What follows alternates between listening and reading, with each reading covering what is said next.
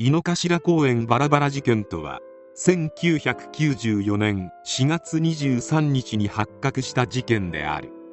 にせんきゅうねんしがつにじゅうさんにちごぜんれいじに控訴事項が成立した。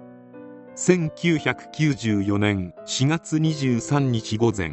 東京都三鷹市にある井の頭公園のゴミ箱にポリ袋に入った人間だったものの一部が捨てられているのを、偶然ポリ袋を開けた清掃員の女性が発見した。駆けつけた警察官らが公園一帯のゴミ箱を捜索したところ、計にじゅうななこに同様の一部が発見された。いずれも半透明のビニール袋に入れられ、池の周囲にあるゴミ箱に点々と捨てられていた。見つかったものはほとんどが末端の部分で、頭部などの大きい部分は発見されていない。残りのものは事件発覚前日のにじゅうににちに公園のゴミ箱に捨てられ、ゴミ収集車に運ばれ処分されたとする説もある。事件からにじゅうねん以上経つが、今でも井の頭公園と聞くとこの事件を連想する人は多い。未解決のまま時効になったこともあるが、この事件発生からにじゅうねんごに新たな真相の可能性が出てきたこともあるからであろう。にじゅうななこのパーツに分かれた体は、全部合わせても体全体のさんぶんのいち程度、二十数キログラムほどしかなかった。解剖を担当した教授が最初に気づいたのは、ビニール袋の中のものの一つ一つが同じ長さで整えられていたことだった。長さだけではなく太さも揃えられていた。従来のこの手の犯行の場合、分解は思った以上に時間がかかる。また作業も大変なため、分けやすい関節あたりから行うのだが、この事件はそういったことは関係なく、時間をかけて均一の大きさにされていた。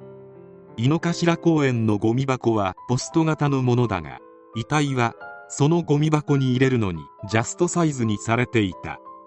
また血液が一滴残らず完全に抜き取られていた。そういった作業を行うには一般家庭では追いつかないほどの大量の水と医学的知識が必要である。手足の指紋はほぼ全て削り取られていたが、わずかに残っていた指紋と ディーエヌエー から、被害者は公園の近くに住む一級建築士の男性、川村誠一さんと判明した。しがつにじゅういちにちの夜、昇進祝いということで会社の元同僚と高田の馬場で飲んでカラオケなどを楽しんだ後、夜じゅういちじごろに新宿駅で別れてから行方不明となっていた。間もなく妻が捜索願を出している。知人と別れた直後のにじゅうににちごぜんれいじ過ぎには、川村誠一さんによく似た男性が最寄り駅で事件現場近くの ジェイアール 吉祥寺駅デパート脇でふたりの若い男に殴られていたという証言があり、川村誠一さんの一部が発見された当日のにじゅうさんにち未明には、公園内をポリ袋を持って歩く不審なふたり組の男が目撃されている。ふたり組の男は共にさんじゅうだいとみられる。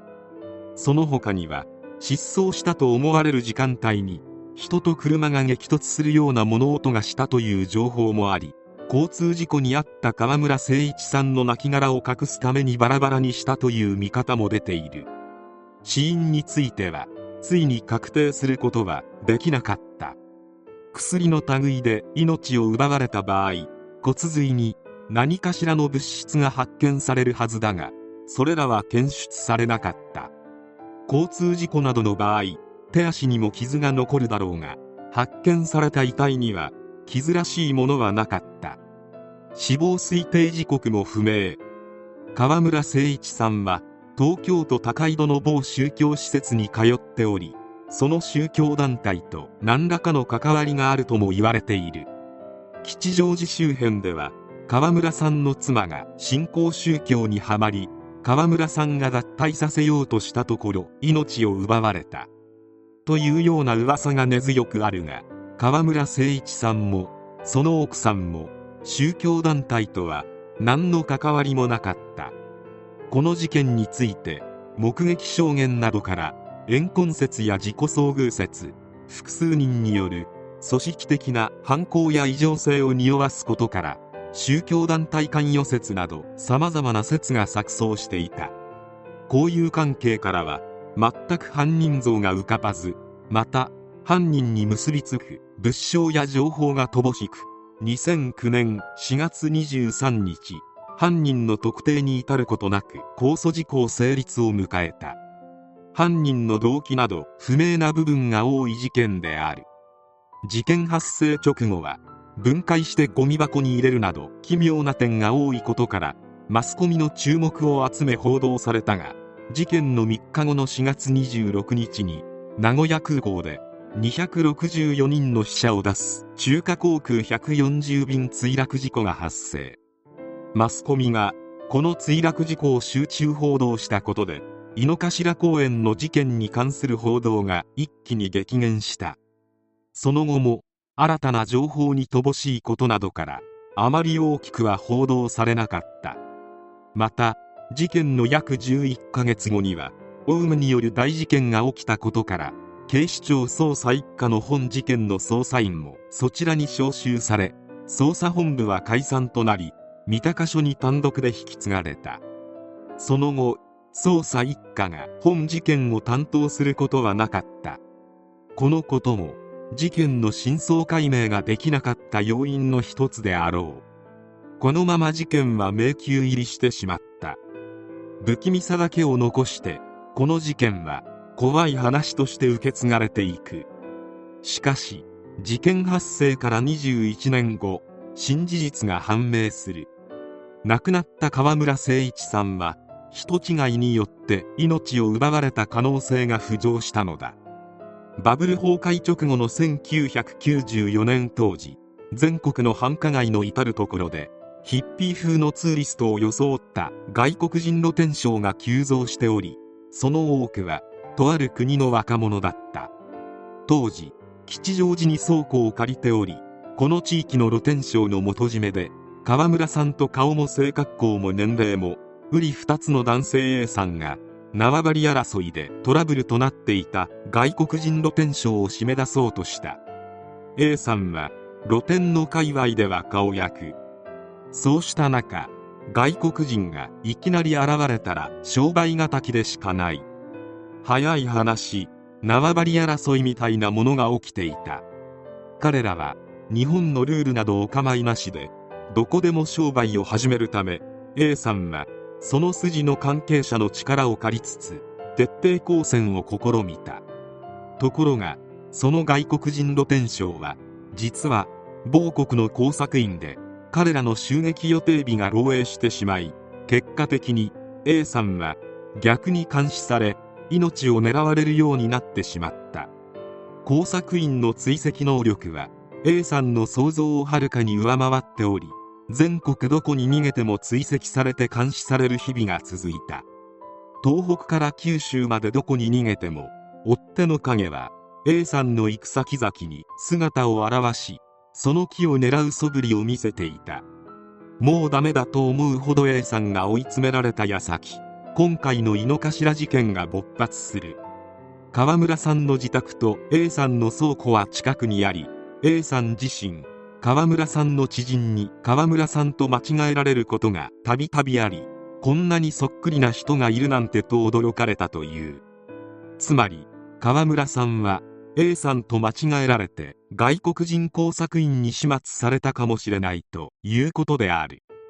A さんはこの事件をニュースで知った時、ワイドショーか何かで見て、私が事務所として使っていた家のすぐ近くが画面には映っていて、被害者の方の映像を見た時は背筋が凍る思いだったよ。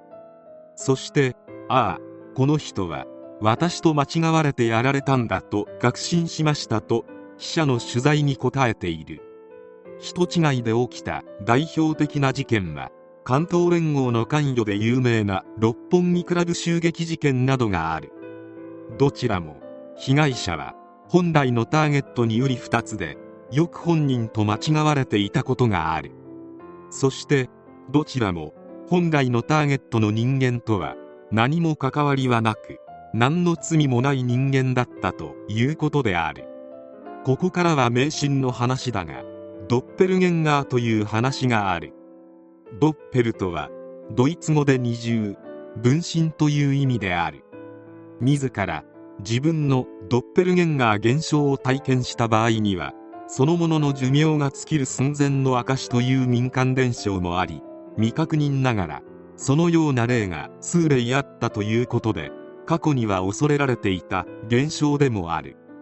つまり自分のそっくりさんを見かけてしまった場合は、自分の死期が近いということである。超常現象や都市伝説の類の話なので、本気にする必要は全くないが、人違いで襲われたりでもしたらひとたまりもない。もし自分が誰々にそっくりなどと言われることがあれば、そのそっくりな人の言動や行動には多少注意を払っておいても損はないだろう。そのそっくりさんが悪人だったり、いわれのないことで命を狙われていたりという可能性はゼロではないのだから。